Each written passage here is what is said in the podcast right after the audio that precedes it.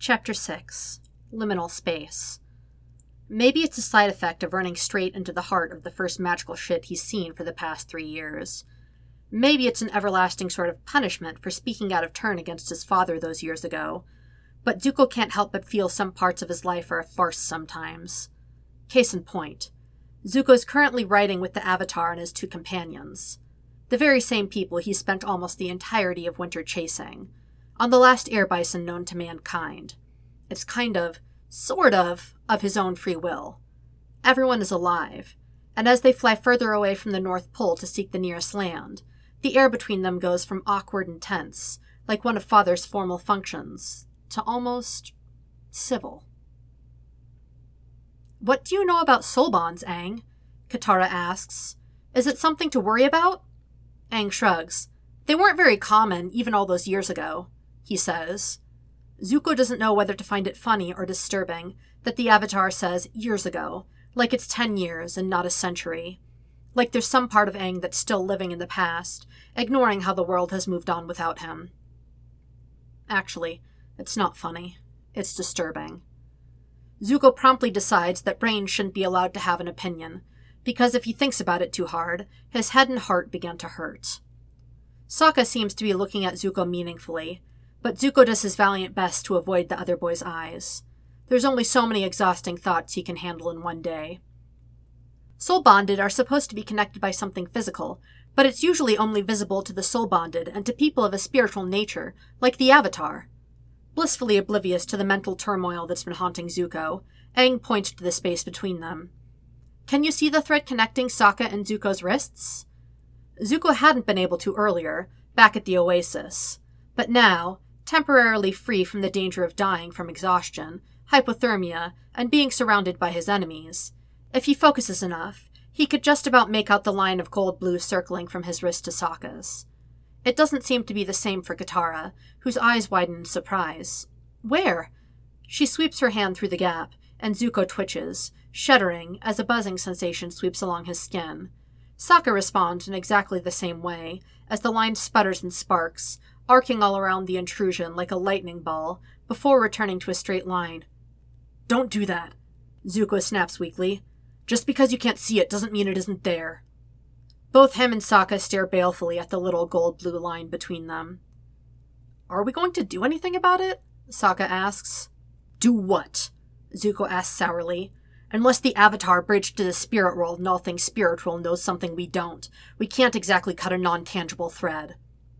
Just amazing, Sokka grumbles. Of all the people I had to get bonded to, it had to be Prince Jerkbender. The disgust is mutual, Zuko snaps. Couldn't it have at least been Yue? Sokka's resentful thought comes through. Well, that was understandable, at least. The Water Tribe boy had looked at the princess like she's the literal moon and stars, and now Zuko understood a little better why. The spirits sure like to make my life a running joke, don't they? Zuko coughs out the laugh that threatens to bubble up, making sure it dies in his throat. Sokka gives him a startled look he can't decipher. That's also mutual, he tells the Water Tribe boy. Sokka stares at him for a moment longer before shrugging. Could be worse, I guess. Sokka's tone is conversational. Either one of us could have been bounded to Zhao. Something in Zuko's stomach turns as he shudders. Sokka's watching him carefully, blue eyes knowing, so he makes an effort to suppress it, yeah. Zuko rasps, for lack of something to say. Guy's a real creep, huh? Sokka says. It's not a question. Zuko hesitates for a second, then nods. What makes you say that? He doesn't know what Sokka's able to see in his memories right now, but it's not like Sokka can't see what's inside of his mind anyway, if the other boy pushes hard enough. Okay, they may not see eye to one eye on life principles in general, but at least the Water Tribe boy agrees that Zhao is a creep. Sokka frowns at the floor. I really didn't like the way General Mutton Chop was looking at some people. He finishes lamely. Zuko chokes at General Mutton Chop. Maybe Zuko's just cranky from lack of rest and sleep, but he's strongly starting to suspect, as Sokka continues to rattle about something, that he often talks just because he likes to hear the sound of his own voice. Hey, Sokka points at him. Like you have any ground to stand on, Sparky Sparky Boom Boom Prince of Rage! Zuko stares at him. What? As far as creative names go, that wasn't so bad, Zuko supposes. Katara sighs. My brother is horrible with names and puns. She tells the general air. Sokka squawks, Hey, I'll have you know I'm the punniest name bender alive. Zuko can't help the upward twitch of his lips at that, no matter how sternly he tells himself. Not to laugh. Do not laugh. You have more discipline than this, Prince Zuko. Sokka notices, of course. He's literally in Zuko's head, and gleefully begins to gloat. Sparkling blue eyes crinkle in a cheeky, surprisingly contagious smile that makes Zuko feel all weird. See, Katara? Even Prince Jerkbender's laughing at my jokes, he crows. It's so bad it's hilarious, Zuko deadpans, trying to maintain his irritated facade. It's Katara's turn to hastily swallow her chuckle.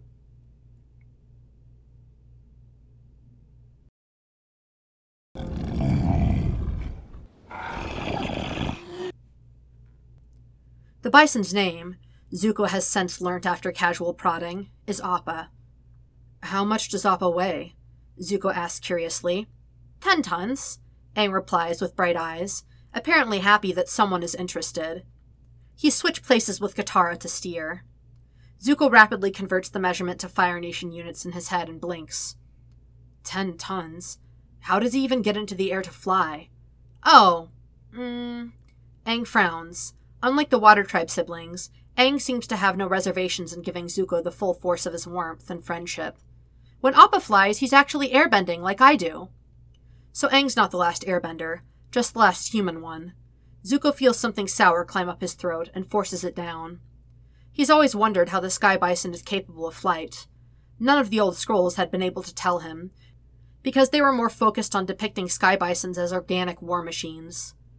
Looking at the way Appa groans and swishes his tail, underneath them like a giant oversized turtle cat, Zuko can't think of much else that looked less like a war machine at that very moment. What does he eat? Do you feed him something specific? Zuko chooses to ask instead. Because something is hurting in his chest, and at heart he's still the five year old who loved the soft fuzzy fur of turtle ducks and couldn't bear to see them hurt. Appa eats plants and hay, Aang chatters away. He'll eat eggs too, and he loves it when he gets honey as a treat. Zuko files that information away carefully. He's never seen an air bison this up close. Every time before has always been in a flash of self induced fire and desperation. Maybe this temporary truce would have some unforeseen advantages. Maybe it's trivial, but Zuko kind of hopes he'll be able to pet Appa a bit before they part ways. What? Bisons are cute? Who was Zuko to resist the power of a furry, fuzzy animal? Sokka snickers loudly at him for some time after that, and doesn't shut up no matter how fiercely Zuko tries to glare at him. Zuko's surprised, maybe a bit alarmed, to realize he doesn't mind as much as he thinks he should. I've never seen an air bison before, Zuko admits aloud, to distract from that line of thought. They're supposed to be extinct.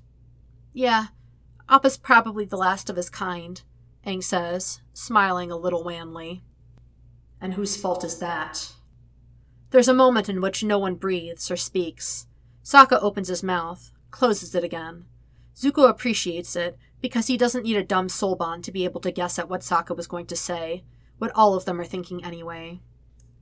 Luckily, the Fire Nation aren't as thorough in their jobs as they think they are. Escapes through their mental link. Zuko bites down on his tongue so hard it draws blood. He remembers the little bison scolds at the Air Nomad Temple, remembers accidentally stepping on one, and its resulting crack echoing through the temple. It hadn't mattered much back then, because no one had seen a bison alive for more than a century. All Zuko had were sketches. The horror feels more tangible now that Zuko's sitting on a real life, fully grown bison. Zuko feels like he's about to throw up. Aang seems to sense the mood in the air shifting, and for whatever reason, that doesn't make sense to Zuko, and must not make sense to Agni either, decides to steer Zuko away from it.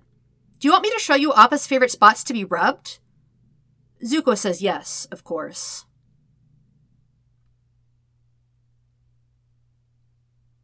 Zuko's miscalculated to a massive degree. Well, he's never been the best at planning ahead, anyways. His plans have always been more along the lines of act on this impulse, and prove as he goes, and hope he doesn't die a fiery, painful death along the way. But traveling with the Avatar and his companions, even for this short duration, was a miscalculation of epic proportions. Because now Zuko has been made to think and see more, and he's not sure he likes what he's seeing.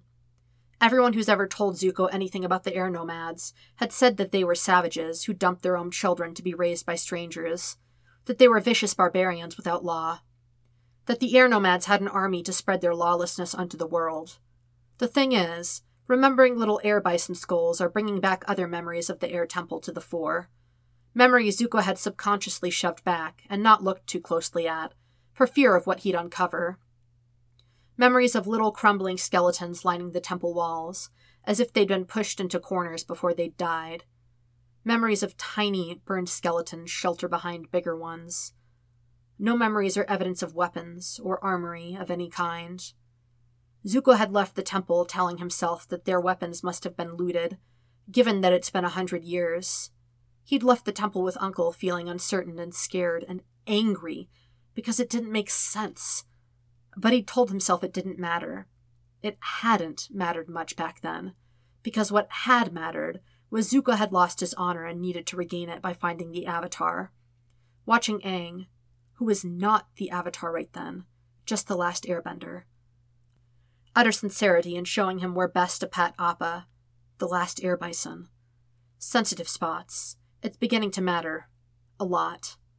Something in Zuko begins to crumble as all the little inaccuracies he spotted in the old text grow ever more insistent. They said the air nomads had an army. He forces himself to keep pushing the intrusive thoughts back, because no matter what, Zuko needs to restore his honor and return home. Zuko's not sure he can keep pushing them back now. He's not sure he should.